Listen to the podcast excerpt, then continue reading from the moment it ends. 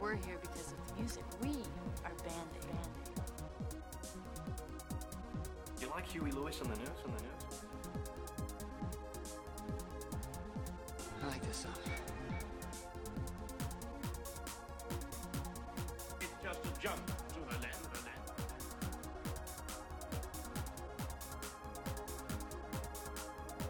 Sweet. Love this one. Love Hello. Gosh, it feels so good to be back. Yeah, indeed. Hi, Frankie. Hi, Misa. I love you. Love you. We are back to recording remote for the time being, just because, uh, Frankie, I think you went to a wedding last night, and I shot a wedding last night. Yes, and uh, I I don't know if you can hear my voice. I do have a little bit of a cold, so I did, of course, text all the people. I was like, "Hey, I got tested just out of caution. I'm negative."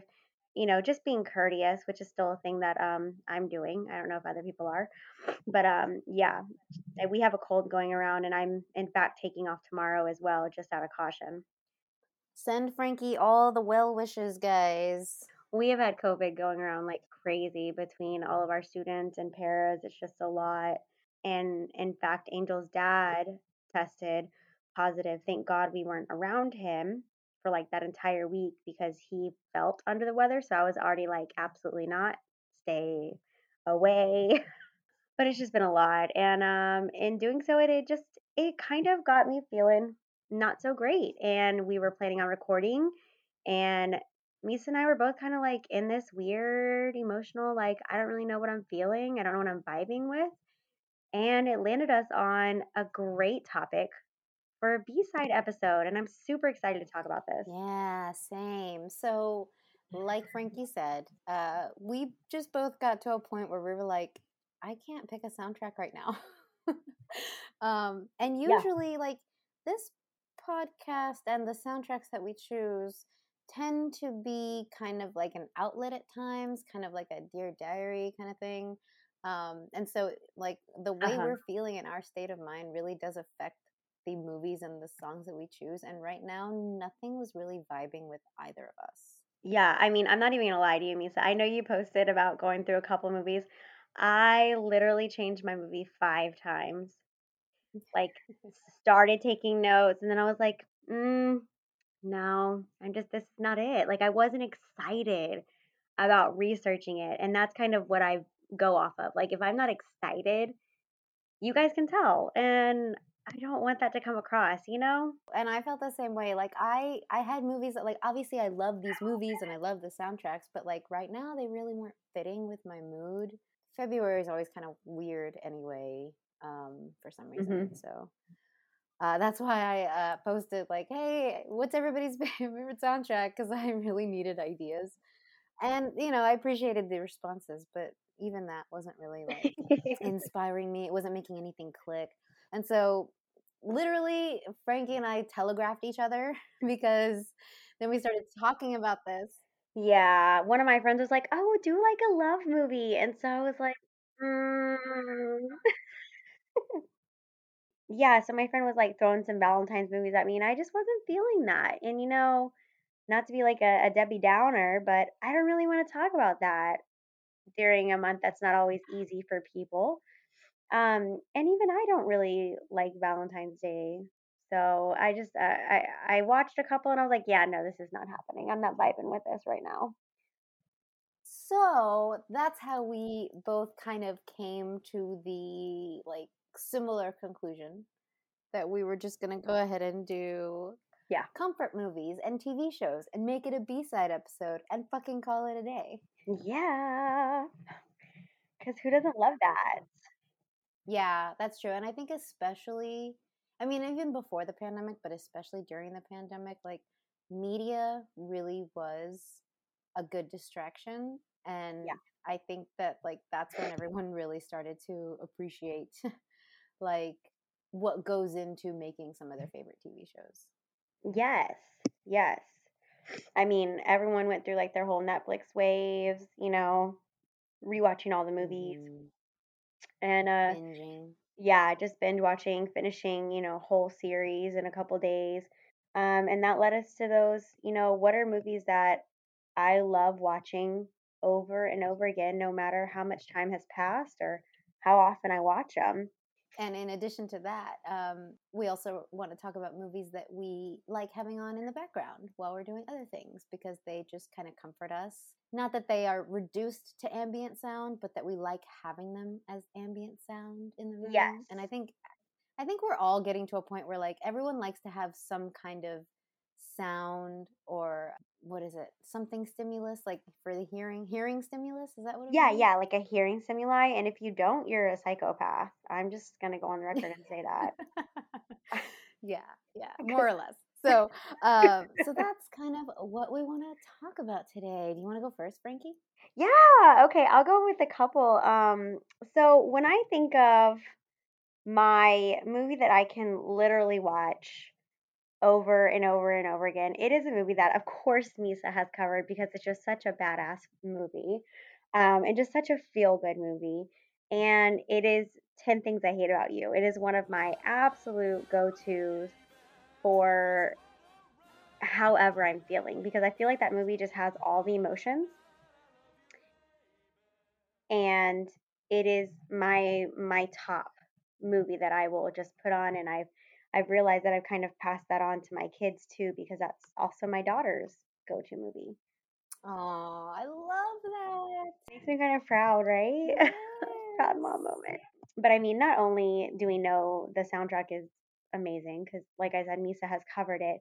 Um, but this just this is just one of those movies that, again, no matter what I'm feeling, um, I can put it on, and it always seems to just like make me kind of forget about whatever's going on. Everything kind of melts away, and I can truly focus on the movie.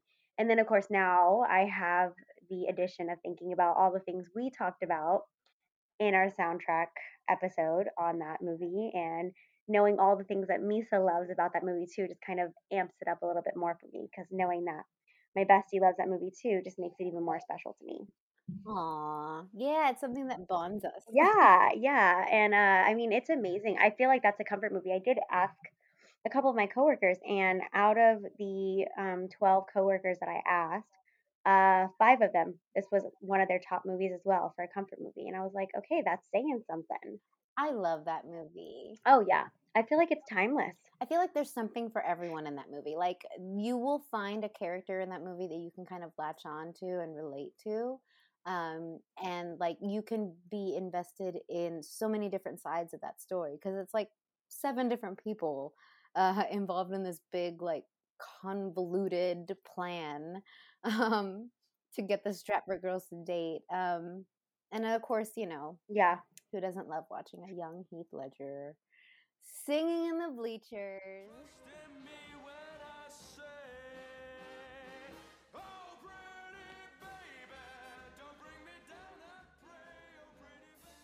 Yeah. I mean, it's just it's it's all around it's a feel good movie for me. And yes, there are definitely some sad parts and like I said, I feel like it's a lot of the emotions though.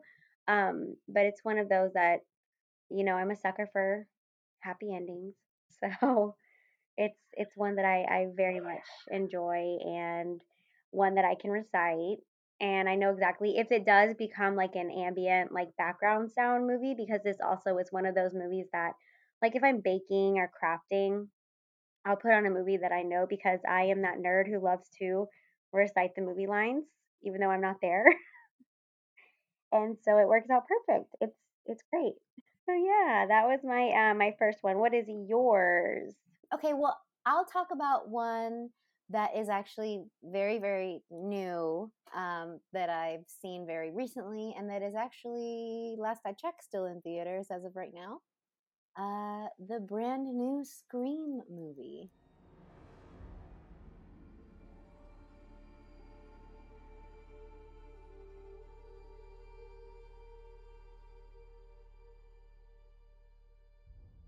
Oh, So I know it's kind of cheating because I can't necessarily have it on in my house in the background yet. not legally. But, well, I wouldn't do it illegally. But, wink, wink. But the reason I had to put it on this list is because the hype for this movie was unreal. And I think it was really cool to see this movie get advertised out of all of them because the other Screams came out before social media really was the monster that it's become. Oh yeah. Like everything you were posting was just like a sliver of the things that were out there. Like they were putting Scream in everything, reinventing everything. Like it was it was phenomenal. It was really cool to see. And then to see like even the actors are posting shit on their Instagrams to like promote it and stuff and Oh man, I Yes. loved that photo of David Arquette on New Year's Eve standing in Times Square with the giant Scream ad behind him. I thought that was so surreal and so cool. It's like a full circle, you know. It's it's like it's it's still so relevant and still so wanted and still so hyped up and like you said all of those came out before kind of like media social media was this huge thing and to see it just i mean it was everywhere it literally took over everything It really was. Like you could not ignore the fact that there was a new Scream. no no and if you did like where were you because like did you not get on anything did you breathe because i mean you couldn't go anywhere without seeing it Exactly. Um, and so the reason I have it on my comfort movies list is because leading up to the release of Scream just so happened to coincide with me and some friends planning the like anniversary memorial party that we have for our friend Alan who passed away in 2016.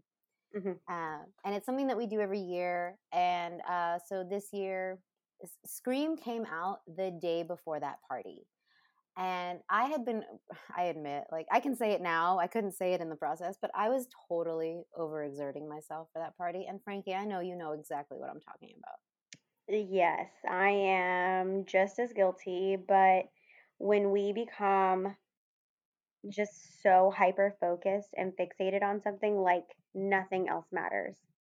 Not eating, not drinking, not sleeping, and it's it's a it's a lot. It's very taxing.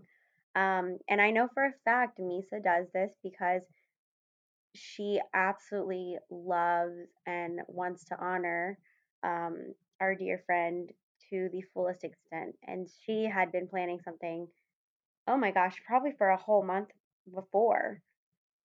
At least, Yeah, trying to find the Airbnb and, you know, figuring all that out. Um, and of course, she does a fantastic job every time, but it is very taxing on your body too. So, it can be. And unfortunately, this year, um, I I didn't mean to. It's just that all this stuff just kept happening. The week and a half leading up to the party, I did not eat a full meal at all. Yeah. Uh, yeah, so I wasn't uh, taking care of myself because I was taking care of other more important things. But um, so the party came around and it was on uh, it was on January 15th and um, so Scream came out the day before and like I had been so like Frankie said like so hyper focused on this party um, you know and I I got to the point where I was like you know what I am going to give myself 2 hours where I don't think about the party like I'm not going to think about the food or what all I have to take da, da, da, da. like I'm going to sit my ass in a theater in a sanitized chair and I'm going to watch the new Scream by myself and I'm going to turn my brain off and then I will get back to business, right? and it was totally worth it. It was totally fucking worth it. I got up, I uh, got a, I went to a 10:30 a.m. showing at Alamo Draft House. I ate fried whoop. food. I ate, period. And then I left the theater and immediately came home, dyed my hair, packed a couple of blunts, and then went to the party. that sounds fantastic. And it it just it comforted me because I was like, you know, I, I really just needed that time to myself to do something for me. Um, Yeah. especially because like I really hadn't been taking care of myself in the times leading up to the party. The party, of course, was great. From what I know, everyone had a good time and the food was good, and you know, everyone who everyone who really wanted to be there was there, and it was just Mhm. really good to see everybody. And what was really cool, and I thought was a really nice touch, was in the movie Scream. Which, by the way, if you haven't seen it, stop listening right now. Um, because there's a minor spoiler. There is a character named. Oh wait, I can't spoil it for you, can I? uh, yes and no. So you're fine. Go ahead. Okay. In the film, I will say it in a non-spoiler way. Okay. In the film, there is a scene where one of the characters has passed away, and the friends throw a memorial party for him. And I just thought that was a really nice touch. and it was something that was really cool to see literally the day that I was going to be doing the same thing with a bunch of friends. Yes. So that that struck a different chord with me. This I will say, this fifth Scream film is the most emotional and emotionally driven installment in the franchise. I cried multiple times. Mm. Did you really? I did. There were like there were little things that would make me cry, like little moments between characters, or even certain musical cues. Mm-hmm. Hint, hint. Future soundtrack episode. Right. I know. As I'm as we were covering some of these, I'm like, crap. Some of these are going to be ones that I want to cover.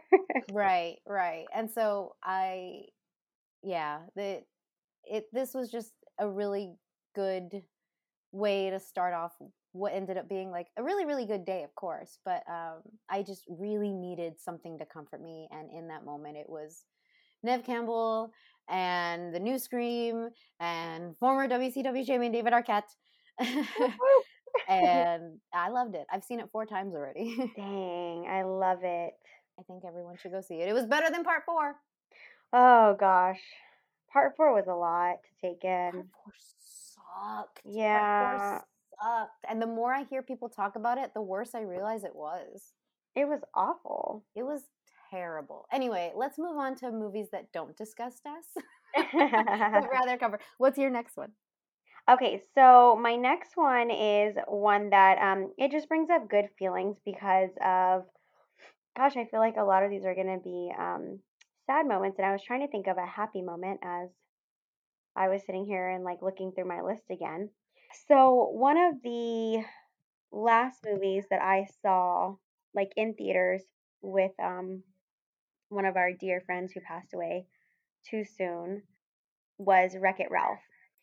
And this friend, Misa, knew very well also um, Keith. He lived with us. So we spent a lot of time watching movies.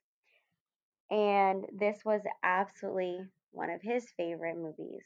Watching Wreck It Ralph is still very emotional for me in times because you know Ralph is a bigger guy. He can be seen as a bad guy, and our friend was a bigger guy and um, wasn't always viewed as the best guy by some people. Um, but deep down, he was a really, really good person and would have given the shirt off of his back to anyone. And I feel like that movie just emulates him. And so this is a movie that when I am feeling kind of emotional or needing like just to have happy thoughts about my friend who comes into my mind every now and then, um, this is my go to movie for that. And uh, he used to do the Ralph song, and he would say all the time, I'm going to wreck it. And yeah, it was one of the last movies that we took our kids to see together in the theater before he passed away. So that is one of my it's still a very comforting movie to me though, even though it it does bring up some sad emotions. That's a really sweet memory though. And I can now that you're saying it, I totally see Keith as a Wreck It Ralph type. It also like has, you know, of course he was a huge gamer. And so having like the 8 bit and all the games and, you know, everything coming through the surge protector, like he was geeking out and like he loved all of the artistry about it. Um, and just like reminiscing on all the old games from when we used to have like the really badass like arcade rooms. They're remaking them, so it's cool. But um, you know, at the time there wasn't really there was like what two maybe like arcade places that you could go to that really had like the whole old school nostalgic type feel. And yeah, so it was it was one of his favorites and like I said it was just it was a sweet thing that we got to take our kids to and then looking back and like watching it, you know, I can hear the comments like that he would whisper over when we were watching it in the theaters. Um, and it was one that we would rewatch with the kids too. So it's it's a very sentimental and sweet movie. And like I said, if I'm feeling particularly down or you know something, excuse me, like emotions come flooding in or memories come flooding in that kind of make me sad, I'll put this movie on. And this is another one that I know all the lines to, and sometimes I'll put it on in the background again if I'm like baking or crafting. But um, it's one that, in particular, there's the one scene where Ralph is teaching Vanellope to drive.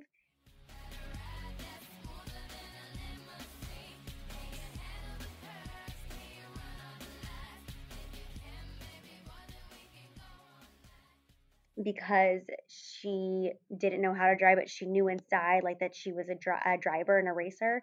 Um, it makes me think of the time Keith tried to teach me to drive stick, and I was like, absolutely not. This is.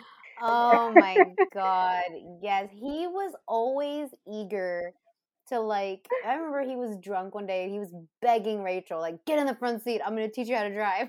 yes, always. Like he always wanted to teach us how to drive. I have footage of that by the way. Yes, okay. And um oh my god, I remember when you showed that to me. But um yeah, like he always wanted us to learn how to, to drive stick and being in the car with him was terrifying as it is.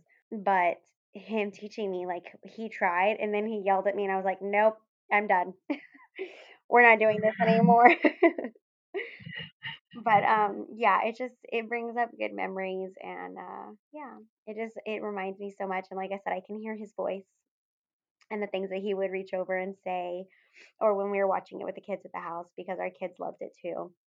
Um it just was always there. So, yeah. And it's another one that has a really cool soundtrack and everything. So, it'll probably be covered in the future. But yeah, it has a very very uh sentimental and sweet spot to me in my heart. I don't know anyone who doesn't really like that movie.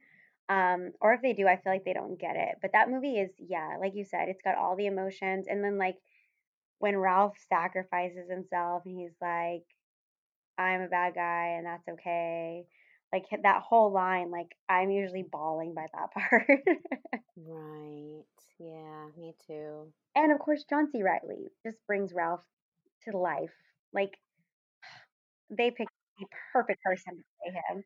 You cannot say a bad thing about John C. Reilly. He is, as we've said before, a national treasure. Uh huh. So yeah, definitely. He's uh, oh, he's great.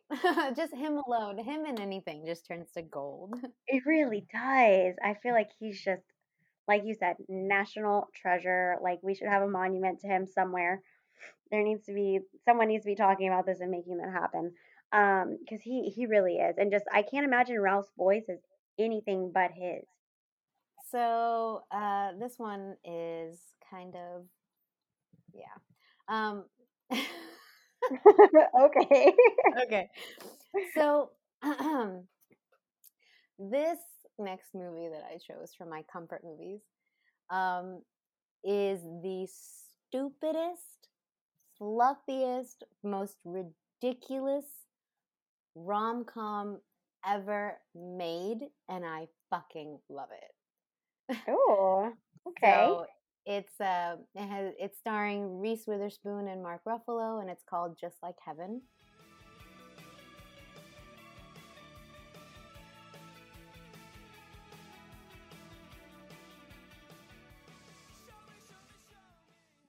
Okay, yeah, I actually have not seen this one, so please tell me everything. Okay. so this movie, it just makes me giggle because it's so stupid, but it's enjoyable. And it's it's a straight up chick flick. Like it it's poorly written, it's poorly acted. Like even when you watch it, you can kind of tell, like even Mark Ruffalo and Reese Witherspoon look like they know it's stupid, but they're doing it anyway. Okay, okay. it just looks like they're having fun with it. It's just a fun, stupid little plot. Um, and the um, the reason it brings me comfort is because at the time that I was introduced to this movie, it was already it had already been on DVD for a few years, and I'm pretty sure I'm not even sure if it had a theatrical run. Like This is the kind of movie you find in your 99 cent store bin. Oh, okay. I've seen it at Walgreens for like $2. You know what I oh, mean? Oh, damn. Okay. so it's one of those movies and it just it, it brought me comfort at a time when like i was feeling really down about whatever like a breakup or something um, and i had this person in my life who was uh, really trying to be there for me he, you know was always trying to comfort me was trying to make me feel special in different ways and he reminded me a lot of mark ruffalo Wow. uh, for various reasons and frankie you know you know who I'm talking about, but obviously I'm talking about a very romanticized version of him. yeah. Um, and so obviously, like I don't think about that guy anymore, and I haven't spoken to him in years. Um, if anything, his 1962 Betty Blue Ford Falcon was the more appealing part of his personality. Oh, damn. We're getting specific. But um, I just I have a soft spot for Mark Ruffalo, and of course Reese Witherspoon is like one of my girl crushes. So oh, yeah. She's fantastic. Um, so this movie just brings me comfort because it's just it's a fun little escape from reality. It's it's so ridiculous. Uh, I, I mean, I can tell you the plot if you want to hear about it. Yes, I do. Because all I can hear is The Cure. So I, I need something Oh, else. yeah. Well, The Cure is definitely on this soundtrack Uh, as it has to be. yeah, yeah, of course, as well as a cover of "Just Like Heaven" at the beginning by a female. Ooh. Oh, okay. Yeah, yeah. Um, on top of that, uh, I put a spell on you is also in here from your Hocus Pocus episode. Okay. I might have to give this one a go. Yeah, yeah. So this movie is about Reese Witherspoon, and she is a doctor. She's like super hardworking. Like her life is the hospital. She doesn't have a social life, no boyfriend, no kids. She has a sister. She barely has time to see her. She's always at the hospital. And one night she's supposed to go on like a she's like on she's supposed to go on a blind double date at her sister's house with some guy that Mhm. she set her up with. And she ends up getting in a car accident. And then at the same time, Mark Ruffalo plays a widower who is looking for an apartment to sublet because he's miserable now that his wife is dead. And he ends up subletting Reese Witherspoon's apartment. And then she starts popping up in it. But she's not dead. Oh, okay. That's where I was confused. Okay. Yeah. So she's so- not dead. She's not dead. And so it's a love story. They end up, you know, it's one of those, it's your typical they hate each other until they don't fair.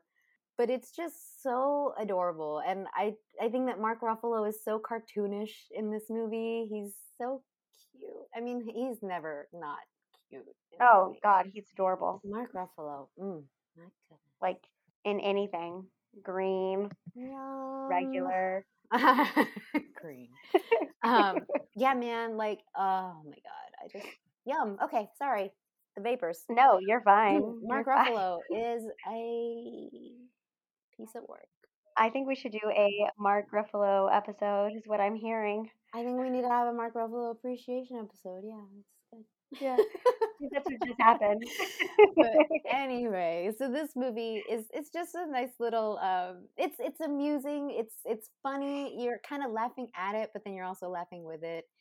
Um it's just a silly little premise and a, it's a fluffy little happy ending with a kiss and it's just so you watch it and you're like, "Oh my gosh, this is dumb, but I'm enjoying it." okay. you know, like Jerry Springer episodes. Yeah, yeah. Or uh, I'm gonna take it real old school and uh, Ricki Lake. There you go. Oh, Ricki Lake was my girl. Above all of them, I watched Ricki all the time. oh my gosh, when that doorbell rang, I was like, "Who is it? Open the door!"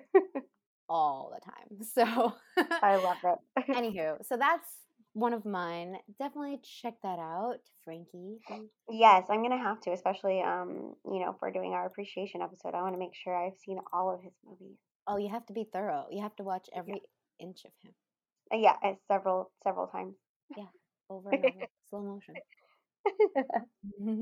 I love it. I love it. Awesome. Good choice. And I'm excited to hear about the uh, soundtrack option. So, yeah, that's going to be a great one. Uh, so, my next one, I'm to switch it over to TV series if that's okay. So, um, I started this TV series actually when I was in college. And of course, I was late to the game then. So, I would watch like the reruns because I didn't have cable, of course, because who did? And then I stopped watching for some time and then I rewatched the entire series and now it is my one of my top go to um like if I just need something on in the background or if I want to just rewatch it. Like I've probably seen the whole series about 10 times because I've rewatched it so much. But this is the uh The Office, the American version.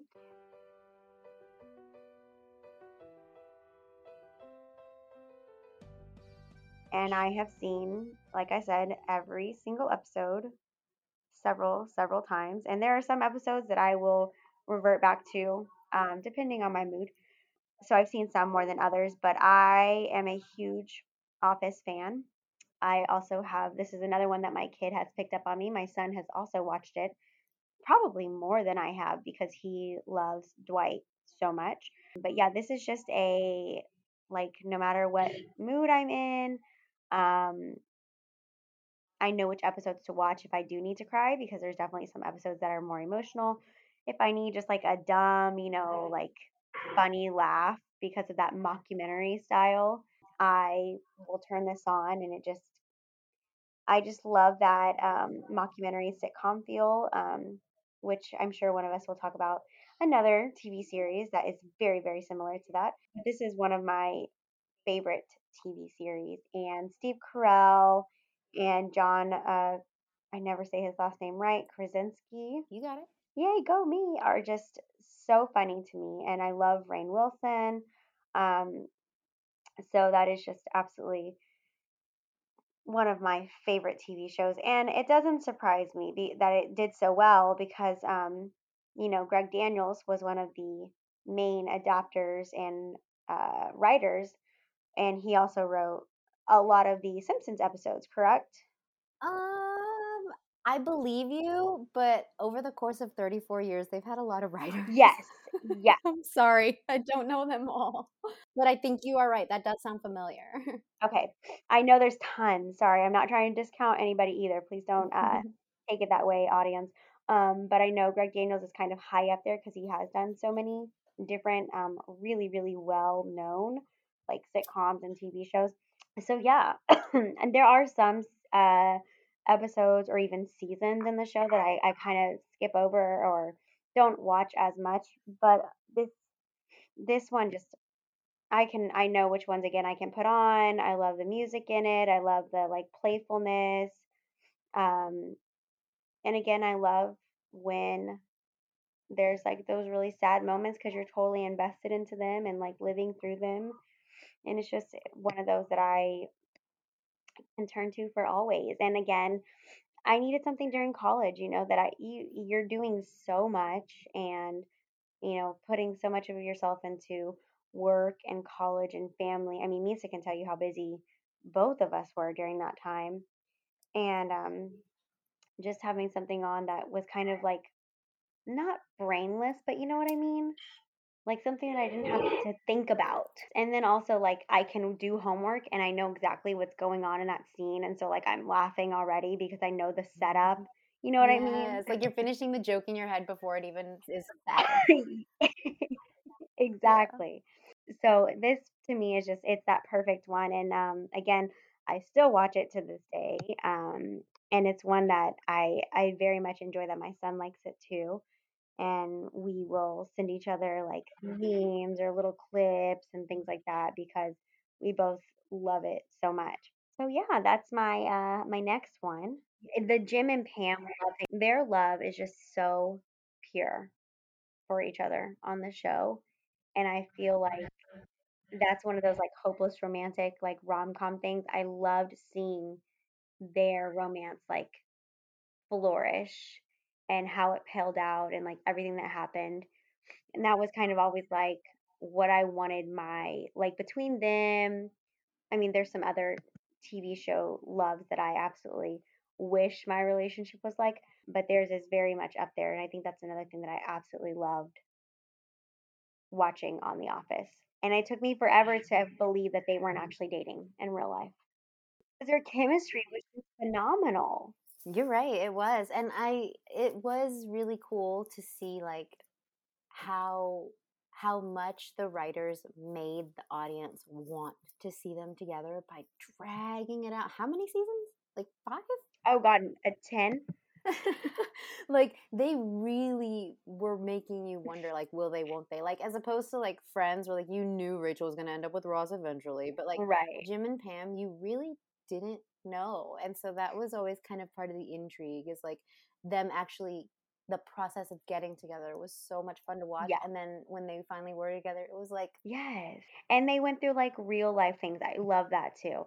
Um, of course, my other favorite is Claire and Phil, but I'm sure we'll talk about that in a second. So, we should do an episode of the b-side just for like otps like like our favorite okay. couples in media fictional couples or whatever yeah.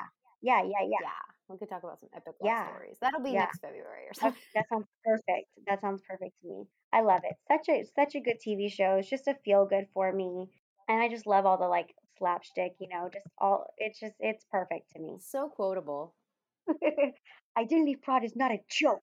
i think it's a two-parter or something or i guess they're all kind of continuations of each other if you think about it but they do the thing the cpr with the mannequin and then they roast michael oh yeah. dude the fucking roast it's so I'm sorry. It's so good. And when Dwight is like, "You don't have any land." oh, it's too. I can't even do the. Oh my gosh, it's so. My brain is like overloading with all the quotes because that those episodes alone, and then not to mention all the moments between Michael and Toby. I Oh my love God. Toby so much. I feel so bad for him when he buys the doll from Darryl, and then he looks. I absolutely love Toby. And when he's such a dick to him, like, God, I just, it made me so sad for him a lot of the time. Um, but yes, I agree with you. Like, that show is so quotable. Um, and that episode that you're talking about with the uh, CPR doll, we actually showed that in my health class for things not to do during CPR. Don't cut off the face. that and the song that he starts singing is the wrong one and she's like staying alive and then they go First into I was the afraid. hole. I was Yeah. petrified. She's Thinking like, I "I could can never live without She you. But I was was like- like, she's like, um, that's not not the right song. and then everyone just starts singing. Oh, such a good show. Such a good show. and he has no arms or legs. I know. oh, so good. Okay, we we we can keep going. We could quote the whole episode Oh, episode God, if we we sat really here really wanted could. to, but we can't do We that. can't do that. We gotta move on. We gotta move on. I have to talk about the one that I have been watching since before I was born, which is The Simpsons.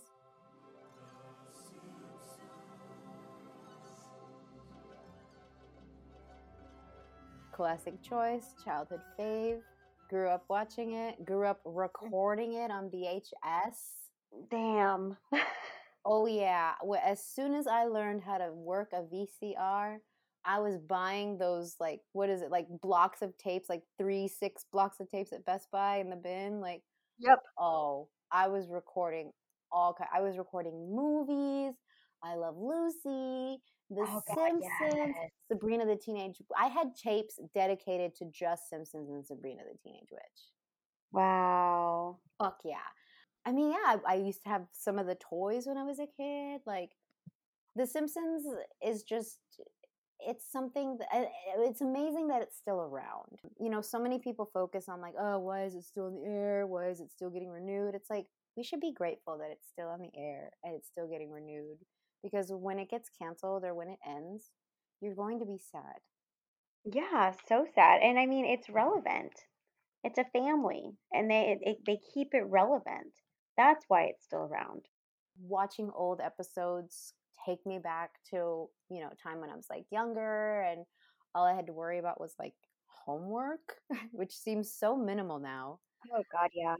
i just loved you know coming home from school and it would be about like 3.30 or something and then like prime time started at 5 and i remember like on channel 26 there would be like a pattern it'd be like drew carey show the simpsons home improvement the simpsons or it would be like The Simpsons, Home Improvement, The Simpsons, or like Home Improvement and then The Simpsons again, or something like that. But they always showed at least two episodes a night during the weekdays on top of the new episodes on Sundays. Like The Simpsons are just always on. They were always there. They've always been there.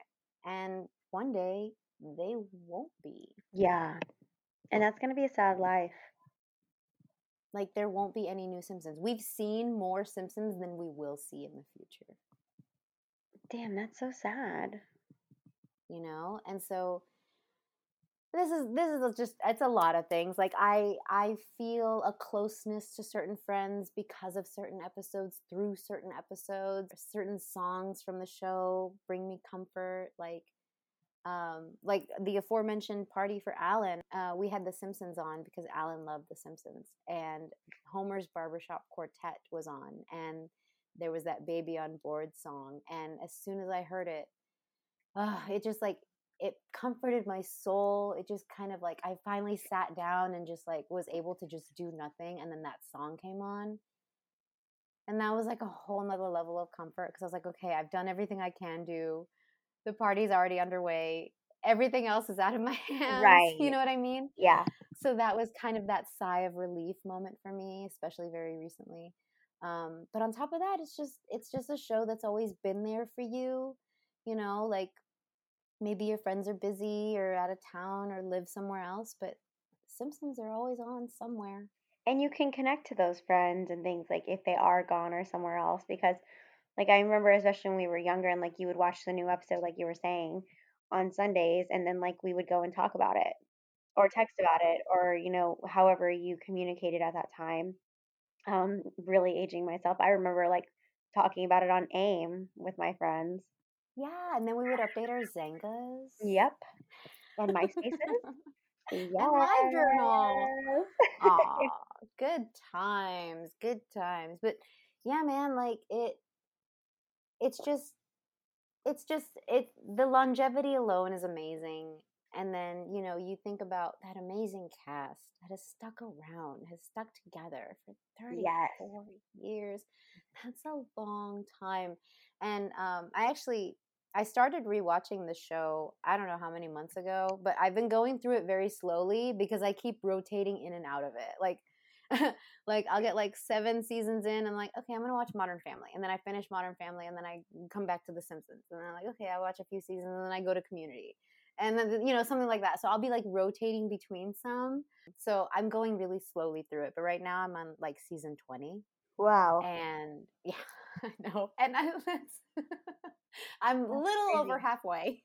But yeah, like I just it the more that I learn about the show, especially now that like now there are podcasts that are done by people our age and older who looked into the same stuff that we do, like the behind the scenes stuff and the making of stuff.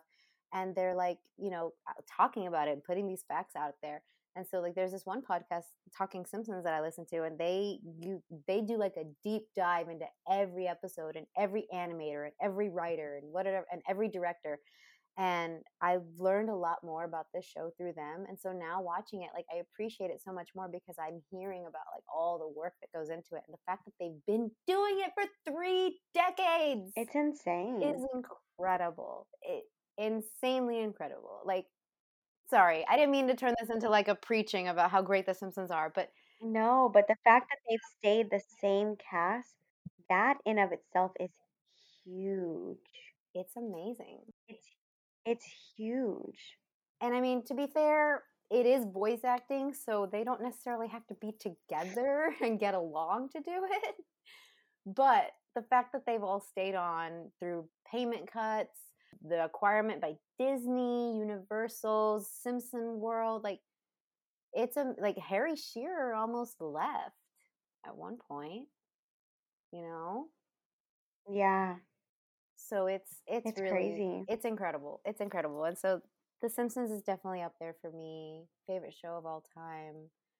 Probably ever. You can ask me in 60 years what my favorite show is, and it will probably still be The Simpsons. And I get to hear Danny Elfman every time I watch, so I mean, it's a win-win. it is. It is. So, anywho, that's Great if I keep going, it's just gonna be a. what's a another one of yours? I'm gonna take it back a couple, a couple, a couple years. Um, so growing up, I have always loved musicals, um, which you guys heard when you uh listened to our Rocky Horror double feature um episode. Um, And growing up, one of my go-to musicals, like if I just needed um, to kind of calm down or like find my happy place, was always Singing in the Rain.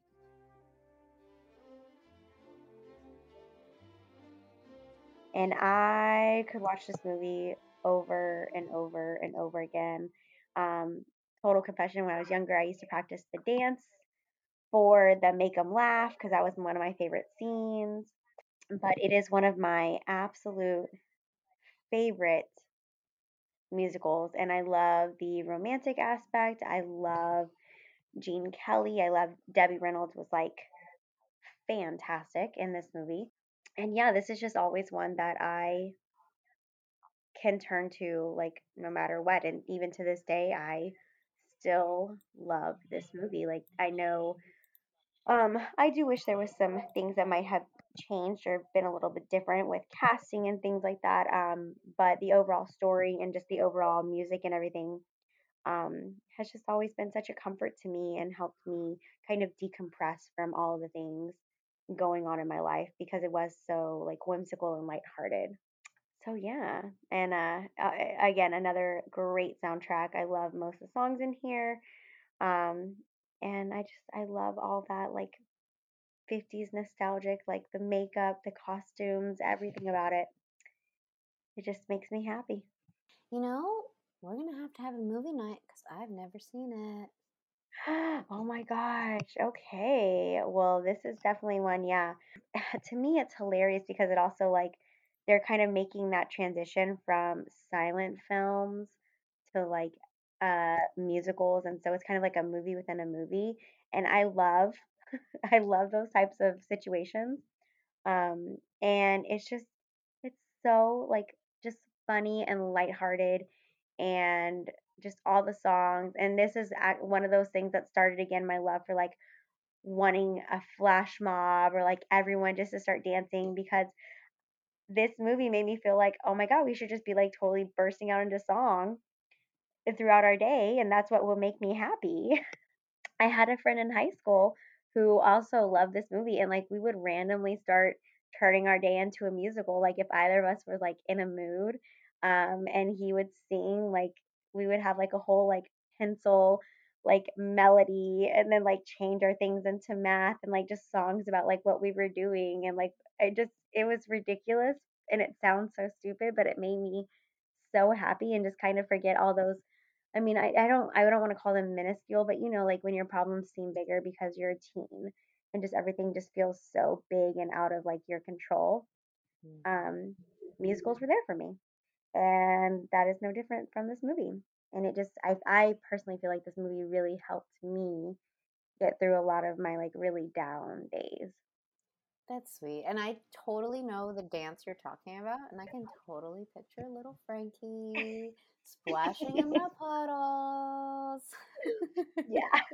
By the way, this musical partner of yours, was it Nick or Sean? It was Nick. I knew it. I knew it, but I had to give Sean a little credit.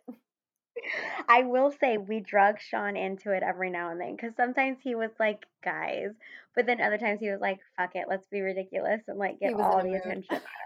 Exactly. Because of course, you know, we're singing and like being ridiculous at the top of our lungs. And yeah.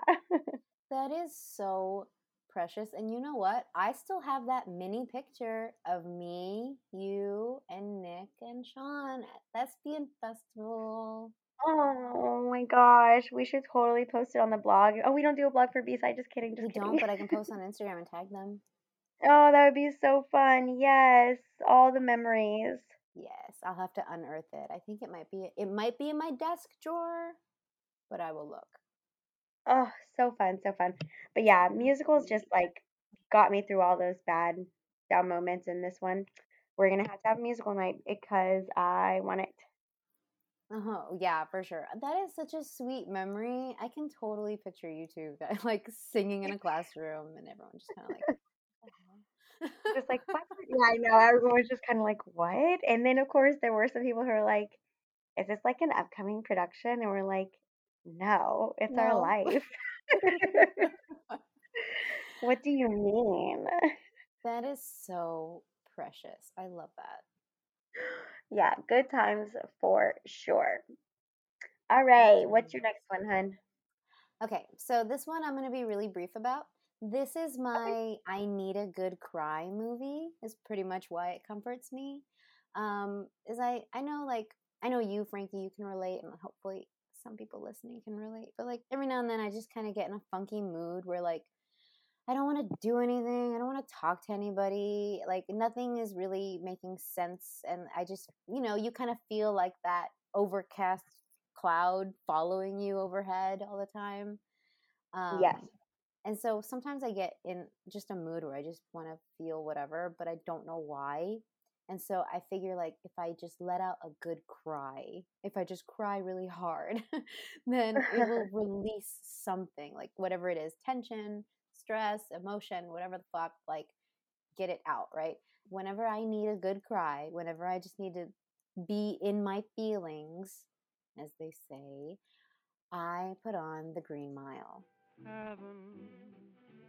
I'm in heaven, and my heart beats so that I Oh my God. Oh yeah, that's a good one. It's such an amazing story. I would say probably one of the truer Stephen King adaptations. Like when you read the novel and then you watch the movie, you see just how much got to transition onto film, and it's really cool. Yeah. So, and of course, Tom Hanks and uh, Michael Clarke Duncan. Yeah, such I mean, those two guys are phenomenal. hmm On top of the fact that like I've always had a crush on Sam Rockwell, even though he's super gross in this movie.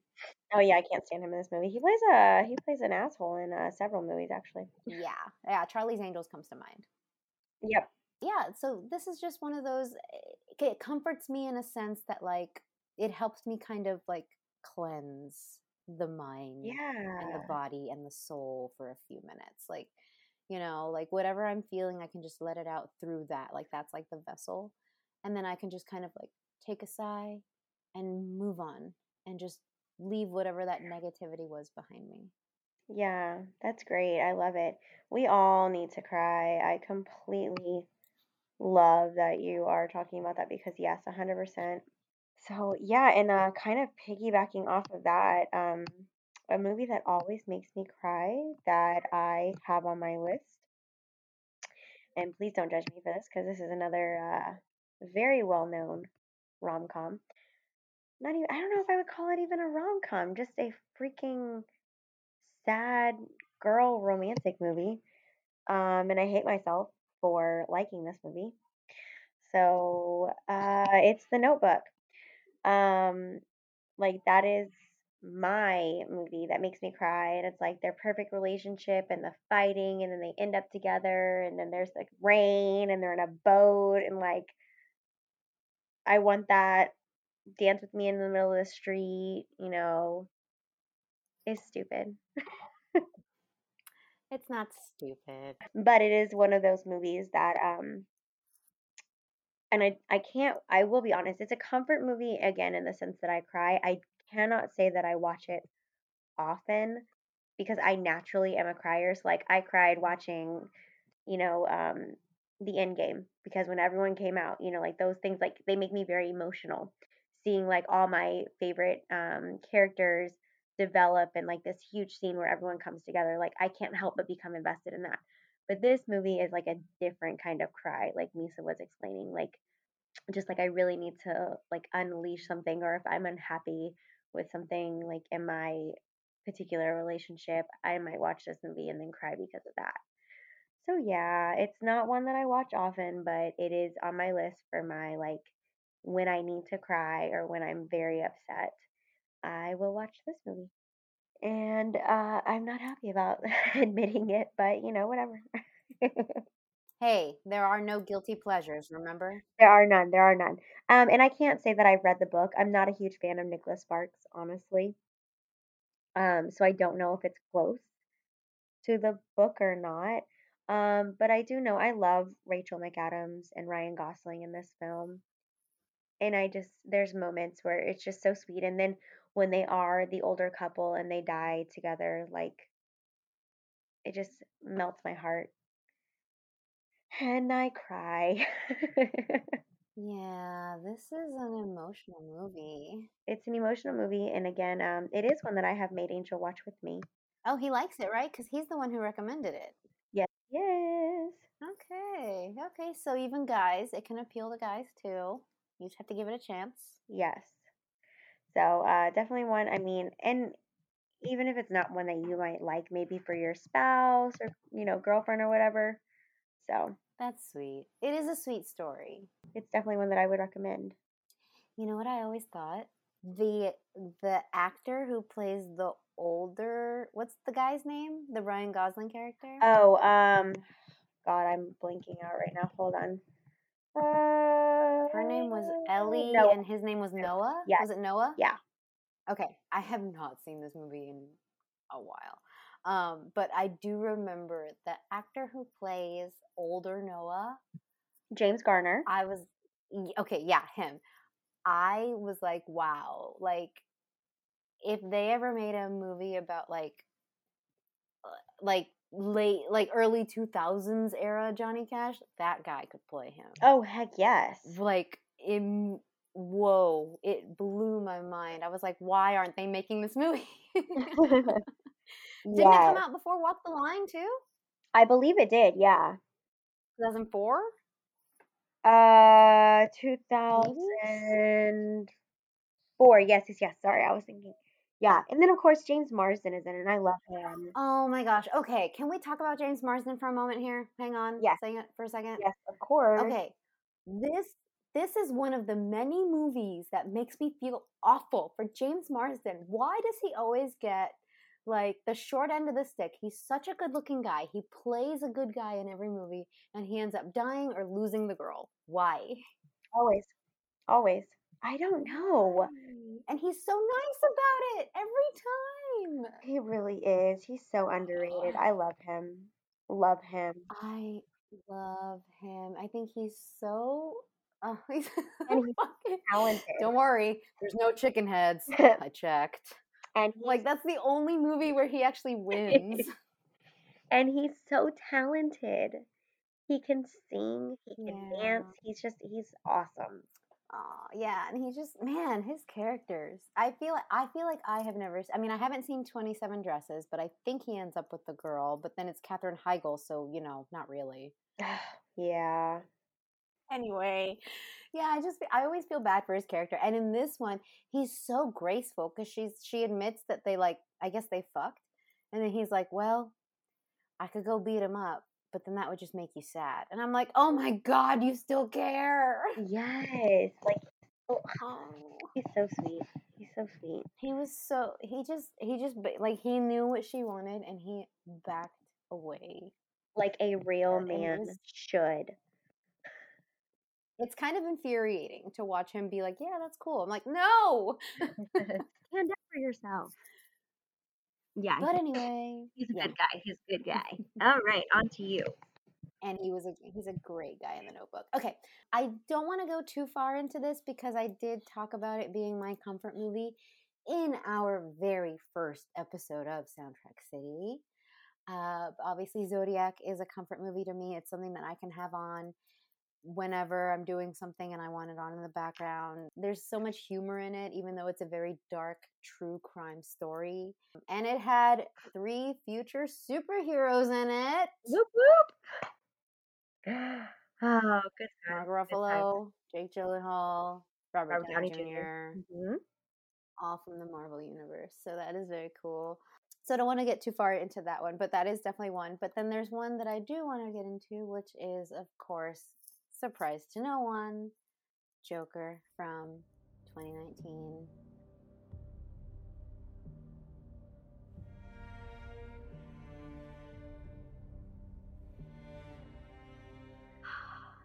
Such a good one. Definitely a comfort movie. Actually, the other day, the day that you and I decided we were going to do a B side instead, I was feeling really gloomy. And I don't know if you remember the weather that day, but it was very gray and kind of chilly. Yeah. I think it even rained. Um, and that was one of those days where I was just in a mood. And I just kind of felt like I don't want to do anything. I don't feel like doing anything. I can't bring myself to do anything. And I just let the Joker score loop. And it made me feel better. I even fell asleep to it. Good. And it's just, and on top of that, like the movie itself is also kind of a comfort movie for me because uh, that's another era of my life where I was like at a low point. Uh, I think I'd been in, my depression for about a year at that point and um, i just got to this point where i just i hated everything i hated everyone i had journal entries and it was just like everyone is awful everyone sucks there is no good there is no evil there's just bullshit everyone's bullshit that like i was just angry at everything and um then Joker came out. And I remember leading up to Joker, I was hearing about it in the background of my life. But of course, you know, when you're in your depression bubble, nothing ever really penetrates. It just kind of bounces off, right? Right, right. So I'm in this depression bubble, and Joker went into production in October of 2018. And I remember hearing like Joaquin Phoenix is cast as the Joker, and I was like, I re- I remember reading it, but it didn't process like it didn't sink in and it's it like it didn't sink into the point where I was like, that sounds like a rumor. That doesn't sound true. That sounds Yeah. too good to be true. There's no way that's true. There's no way this is happening. Yeah, and so even even though there was like, oh yeah, it's in production, da da da, they're filming, I would even see videos, like behind the scenes videos of them as they were filming, like parts where like he's on the subway, or like they were filming a part where he was dancing on the street. They were filming the scene where he's running and he gets hit by the car. I was actually like seeing those behind the scenes videos pop up on my Twitter feed. And even though I was watching them and seeing him in full costume and makeup, it still was not hitting me that he was in a movie Really? about it was not processing at all like Wow.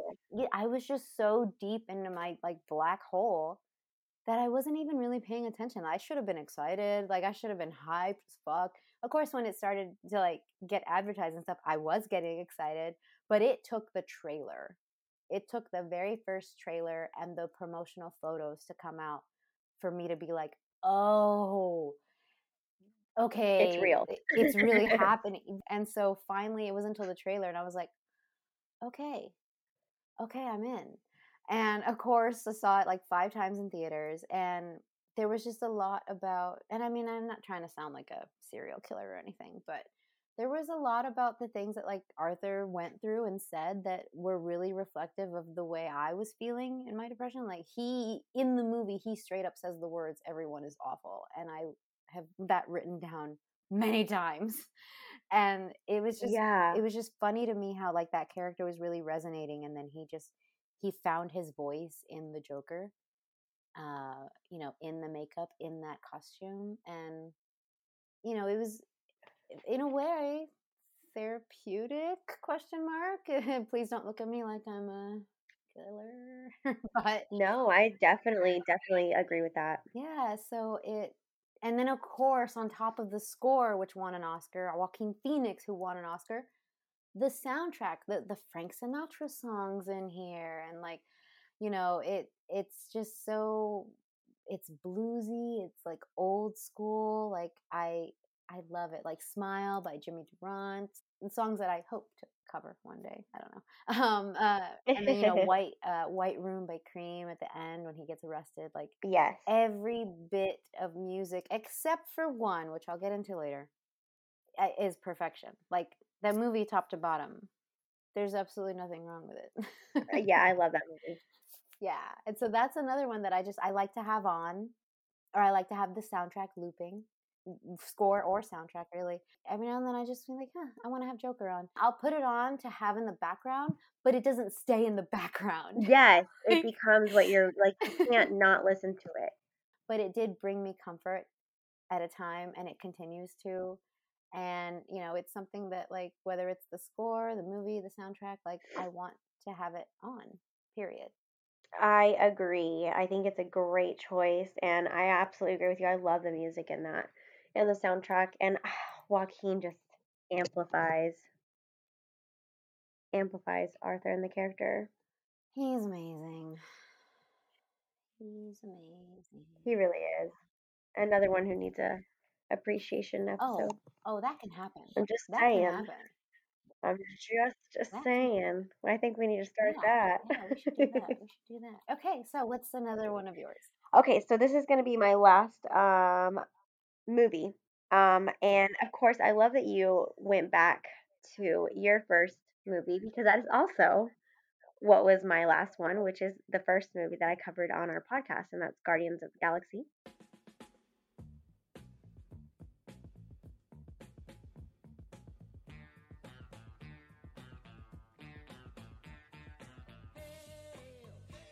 Yeah. And I love that our minds work the same. Um Come and get your yes. I mean that not just the music that was chosen for the movie, but the score and then just the acting and bringing all of those characters together. And that movie is just it's so funny and silly even though it's a superhero movie and like yes, there's some serious parts, but um I could I could watch that movie pretty much every day. And like you said, it is in the background or like we'll put it on in the background while we're doing something or while we're cleaning or whatever. Um, but then I find myself like leaning against the wall, watching it as I'm supposed to be cleaning, or you know, just it always grabs my attention. It's also one of the soundtracks that I constantly play in my classroom because I love the music on it. And it just came out in like such a such a good time in our life. Like we were going through a lot of changes, you know, dealing with things that had happened, you know, with friendships and deaths and things like that. Um, and it just brought a comfort when it first came out, and it still brings that comfort. Um, and it's just such a feel good movie to me. I love that we both covered our first ones that were our very first episode one of our soundtrack city. Um, but it's it's true. It's just those are some great movies. So so yeah, and that was my last movie that I wanted to discuss as my feel good kind of comfort movie. That is a great choice. And on top of the amazing soundtrack, which you only scratched the surface of in, in that episode, because it Oh is God, so massive, that soundtrack. it was so hard to pick. So hard to pick. I bet. I bet. And there was, oh my gosh, like it's so good top to bottom. Guardians of the Galaxy is one of those movies you can enjoy whether you're a Marvel fan or not, whether Mhm. you're a superhero movie fan or not. It's it's so funny. Like the first thing that I think of is obviously the music and then the humor. Yes. Like, I mean, Drax is hilarious. Chris Pratt, love him. Zoe Saldana is so funny. Like Bradley Cooper, Vin Diesel. Um, I mean, everyone is just so good in this movie. Um, and of course, we have John C. Reilly. And I love one of my favorites, Benicio del Toro. God, I love him. Love him. Um, Mhm. I mean, it's just it's such a well-rounded cast, and I love that you said that because it is one of those movies that you really don't have to know the whole background story to understand what's going on in the movie. Like this is a very good standalone movie if you're not a Marvel fan, if you're not watching them in order, you know what I mean? Or if you don't really care about the superheroes. This it's just it's such a good, funny movie. And again, like you said, the soundtrack, amazing from top to bottom. Not that this is an ad or anything, but you should really check out our very first episode. We probably sound like babies in it. and uh please I'm sure there's a lot of me. Um, um, but yeah, it's oh gosh, that was a while ago. God, I can't even listen to our old episodes it makes me kind of want to like revisit Guardians because, like you said, I barely touched the surface, and there's so much more I can talk about. Honestly, as much as I would have loved to hear you go through each and every single song, that that first episode have taken forever to it was finish. stressful. Let's be honest, it was stressful. It was stre- we were figuring things out as we were going. We didn't have anyone like hands-on helping us. We had like like Angel kind of helping with equipment Yeah. and we had a friend helping with the design and then like I had to learn editing from another friend and it was like he had to squeeze time into his day to show me how to work garage like you know it was just a lot yeah, it was a lot. i think we picked really good very first episode movies for that For sure. I feel like it was a solid choice. So I have two TV shows left, and technically I already mentioned them, but I do want to go into detail.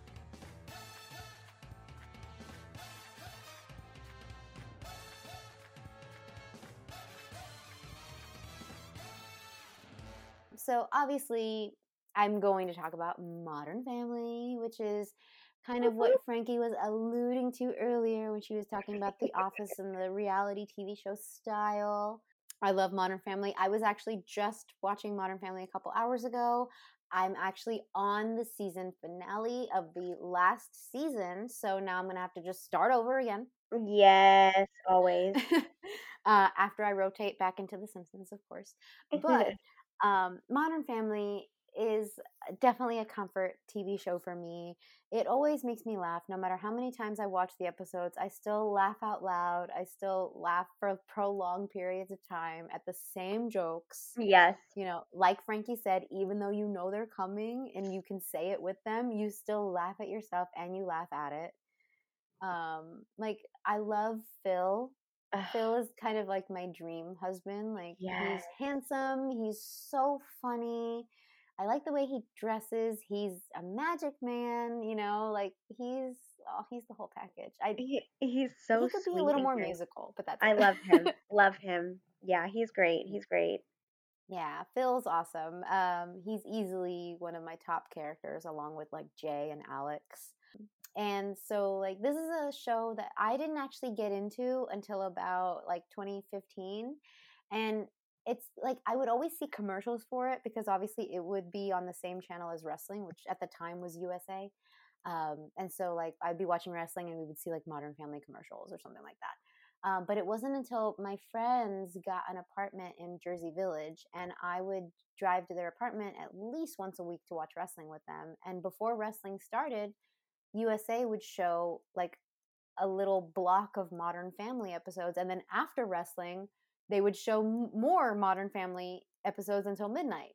Oh, And so we got to the point where we would be hanging out the apartment and we were waiting for wrestling to come on. We didn't want to miss anything, so we turned the TV on early. Sometimes it was SVU, uh huh. Of course. and then sometimes it was Modern Family. And we got to a point where we were like, oh, we could just have Modern Family on. And we're like, yeah, I'm down for that. And I was like, yeah, I've been meaning to get into this show. It looks so funny. I've just never actually sat down and put an effort into watching it. Fell in love with it. The very first episode I ever saw was it's actually I think it's called Fizbo, but it's about Luke having his birthday party in season 1. Oh yes. Okay, you remember that one and everything just goes crazy and he's in the hospital, right? Yes. Yes. Yes. And so that's the very first episode of Modern Family I ever watched, which I actually think I think that's a really great episode to show someone who's never seen the show because I think that one does a really good job of introducing each character and it shows just enough of their personality for you to get a feel for what the show is and like I think eh, someone can walk away from that episode knowing whether or not they're going to watch more. Yes. There.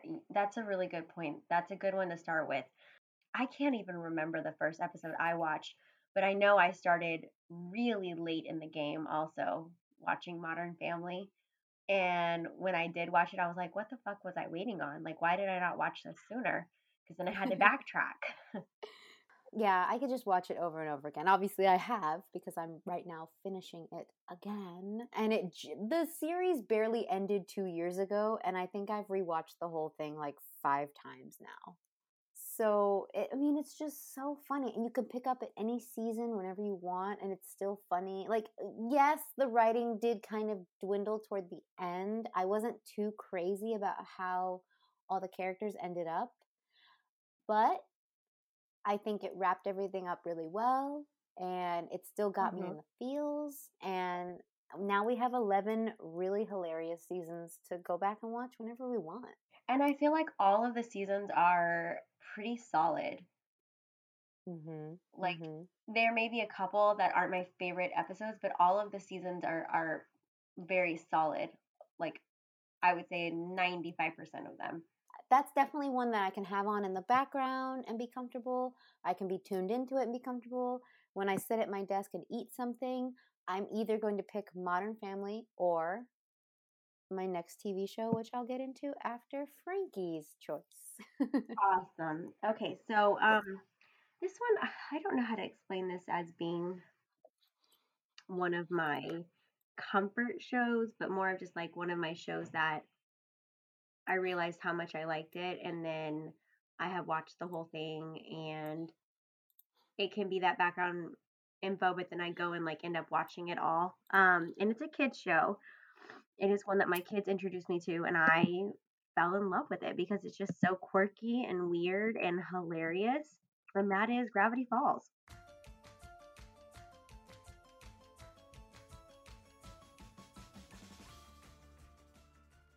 There is unfortunately only two seasons, but it is hilarious and so random.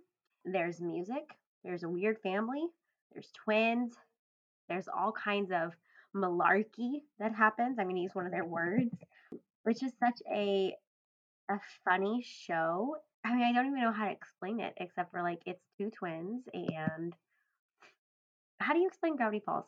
They go to this weird place for the summer with their great uncle and it's like this weird town full of just like paranoia, paranormal and like supernatural things. It's just so funny. It's so funny and it's so silly and even though it's about two teens um, or who who are just becoming teens, it's sort of relatable and it makes you kind of forget about all your problems because they're dealing with like their problems. So I guess that's why it's a comfort thing for me. I really can't explain the comfort aspect, but this is one of those shows that I can absolutely have on in the background and just get lost in it and have seen it so many times. I love the voices of the characters. I love the way the characters are developed. Um, again, they have random songs and random music in there that I absolutely adore. And it's just, it's quirky. And I love that. And it makes me happy. That's so sweet. So, so the kids got into it first. Is that what you said? Yeah, yeah. So it came on Disney, and um, of course the kids are watching. And I'm like, "What is this?" And then we we usually watch something together at night, whether it's a movie or a TV show or something. And so they used to choose Gravity Falls, and I was hooked. Like it's just the writing is really smart. Like I said, the characters are developed really well. And even though it's based off of like kind of that paranormal activity, it's still very relatable for like, you know, kids trying to figure out their paths in life and like two very different people who are teens and like the brother likes an older girl and like dealing with that and you know um, the sister kind of finding herself and making friends and then finding love and it's just but it's it's super cute and like I said, the best way I can describe it is quirky. It's and then there's like a weird uh, Weirdmageddon thing where there's like this guy who can read minds and it's it's really really cool. It's a cool show. It's a really cool show. It's on Disney and it's super super simple. Like super easy to finish. Um like I said there's only 2 seasons because Alex decided that he Alex Hirsch is the one who wrote it and um acted in it also animated and everything. And he said that he was done after the two seasons. Um, and you might know his voice from Rick and Morty. So he's um he, I, I absolutely love love Gravity Falls. It's really really funny. So yeah, I highly recommend it. Surprise to no one.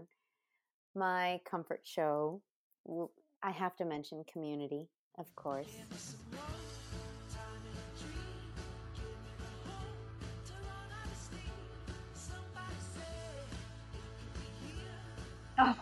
I was waiting for it. uh, community, I have rewatched so many times in the past almost 10 years now. That's another show that like I didn't necessarily start right away.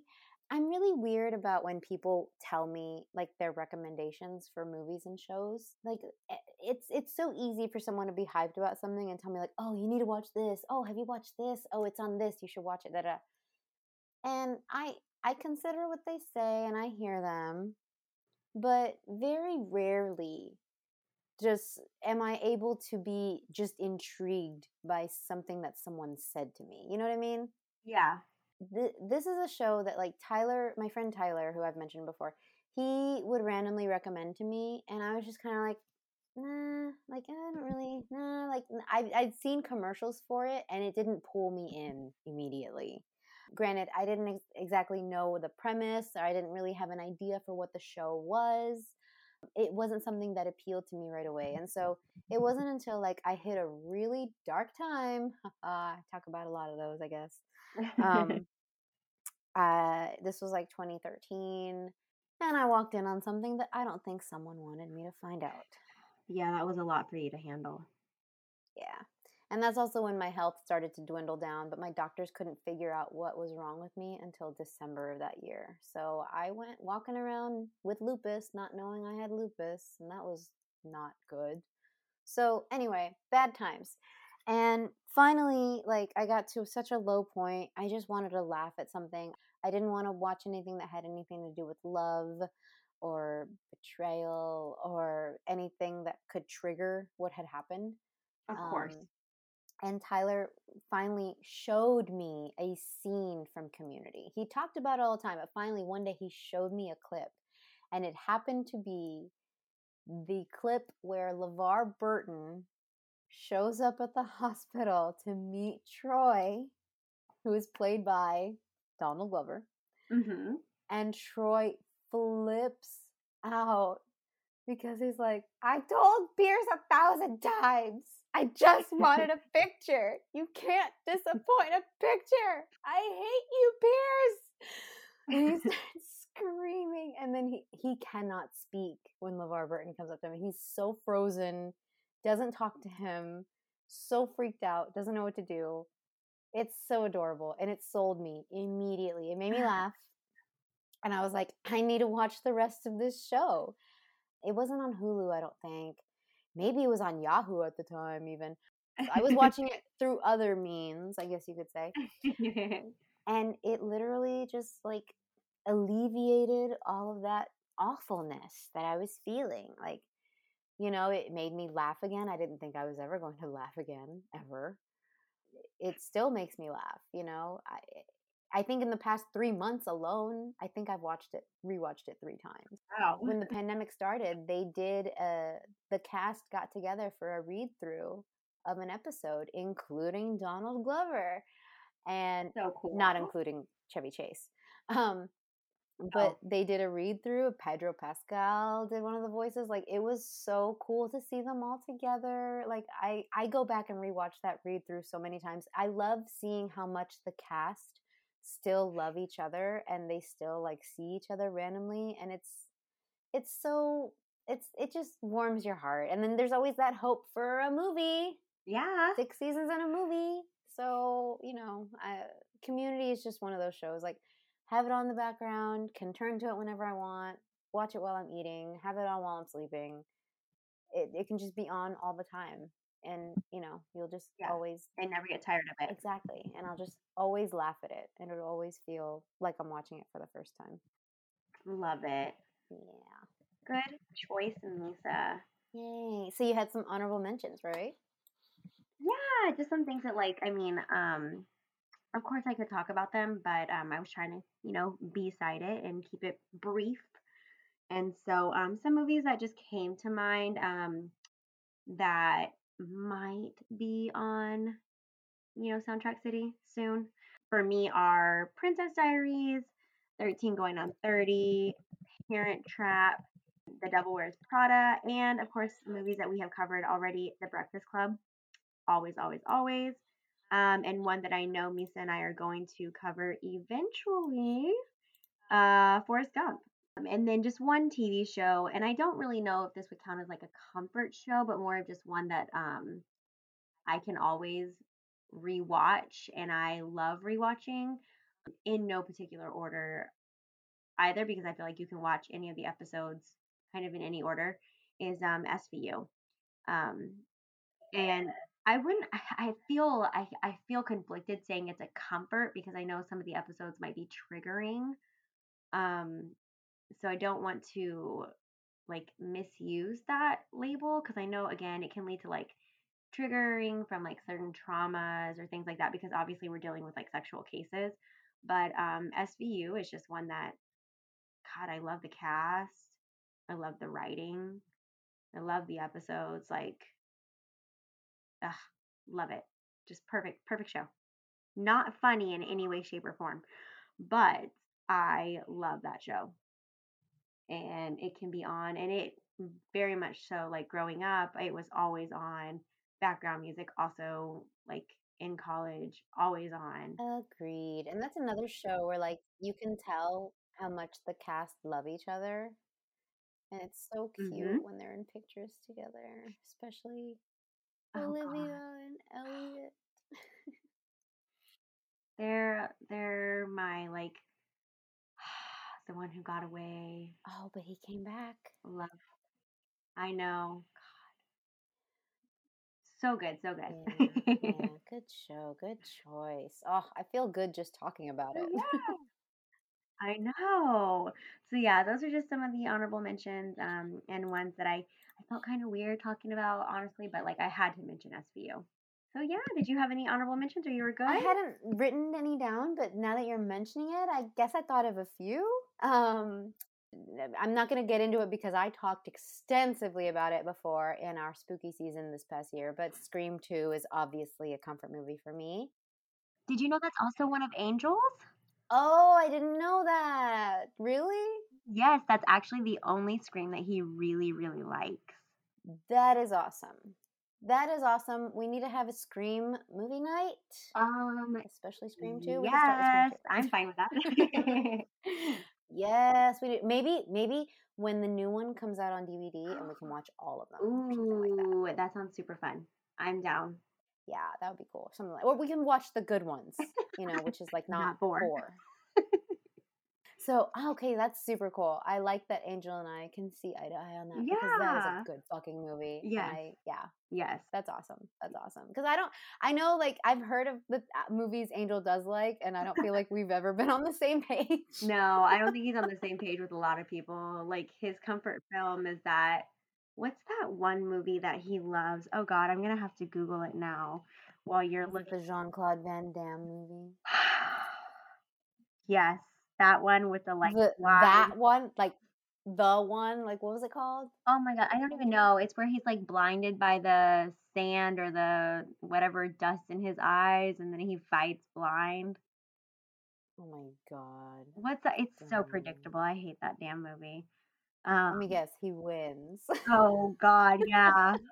Spoiler alert. Whoops. Sorry if you haven't seen that Jean Claude Van Damme movie where he fights and then wins. Yeah, surprise, surprise. Um, It's like a Steven Seagal movie.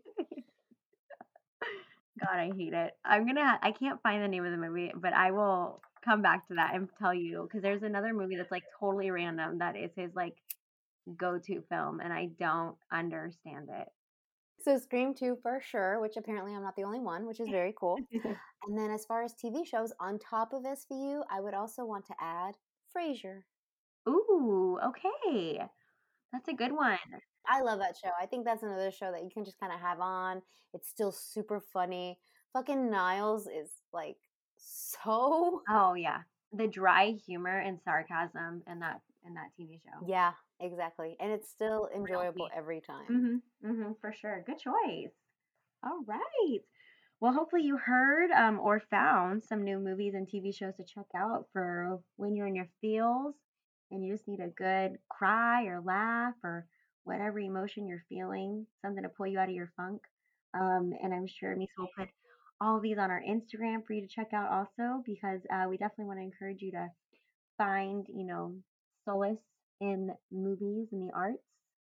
Yes, and on top of that, we hope maybe we're getting you a little hype for some of these future soundtrack episodes that we Oh. mentioned hints at. and all the appreciation nights that are going to be happening soon. Oh, fuck yeah. And uh, I'm excited for all these movie nights that we're apparently planning over the Oh, last few, next few months because there are going to be a lot.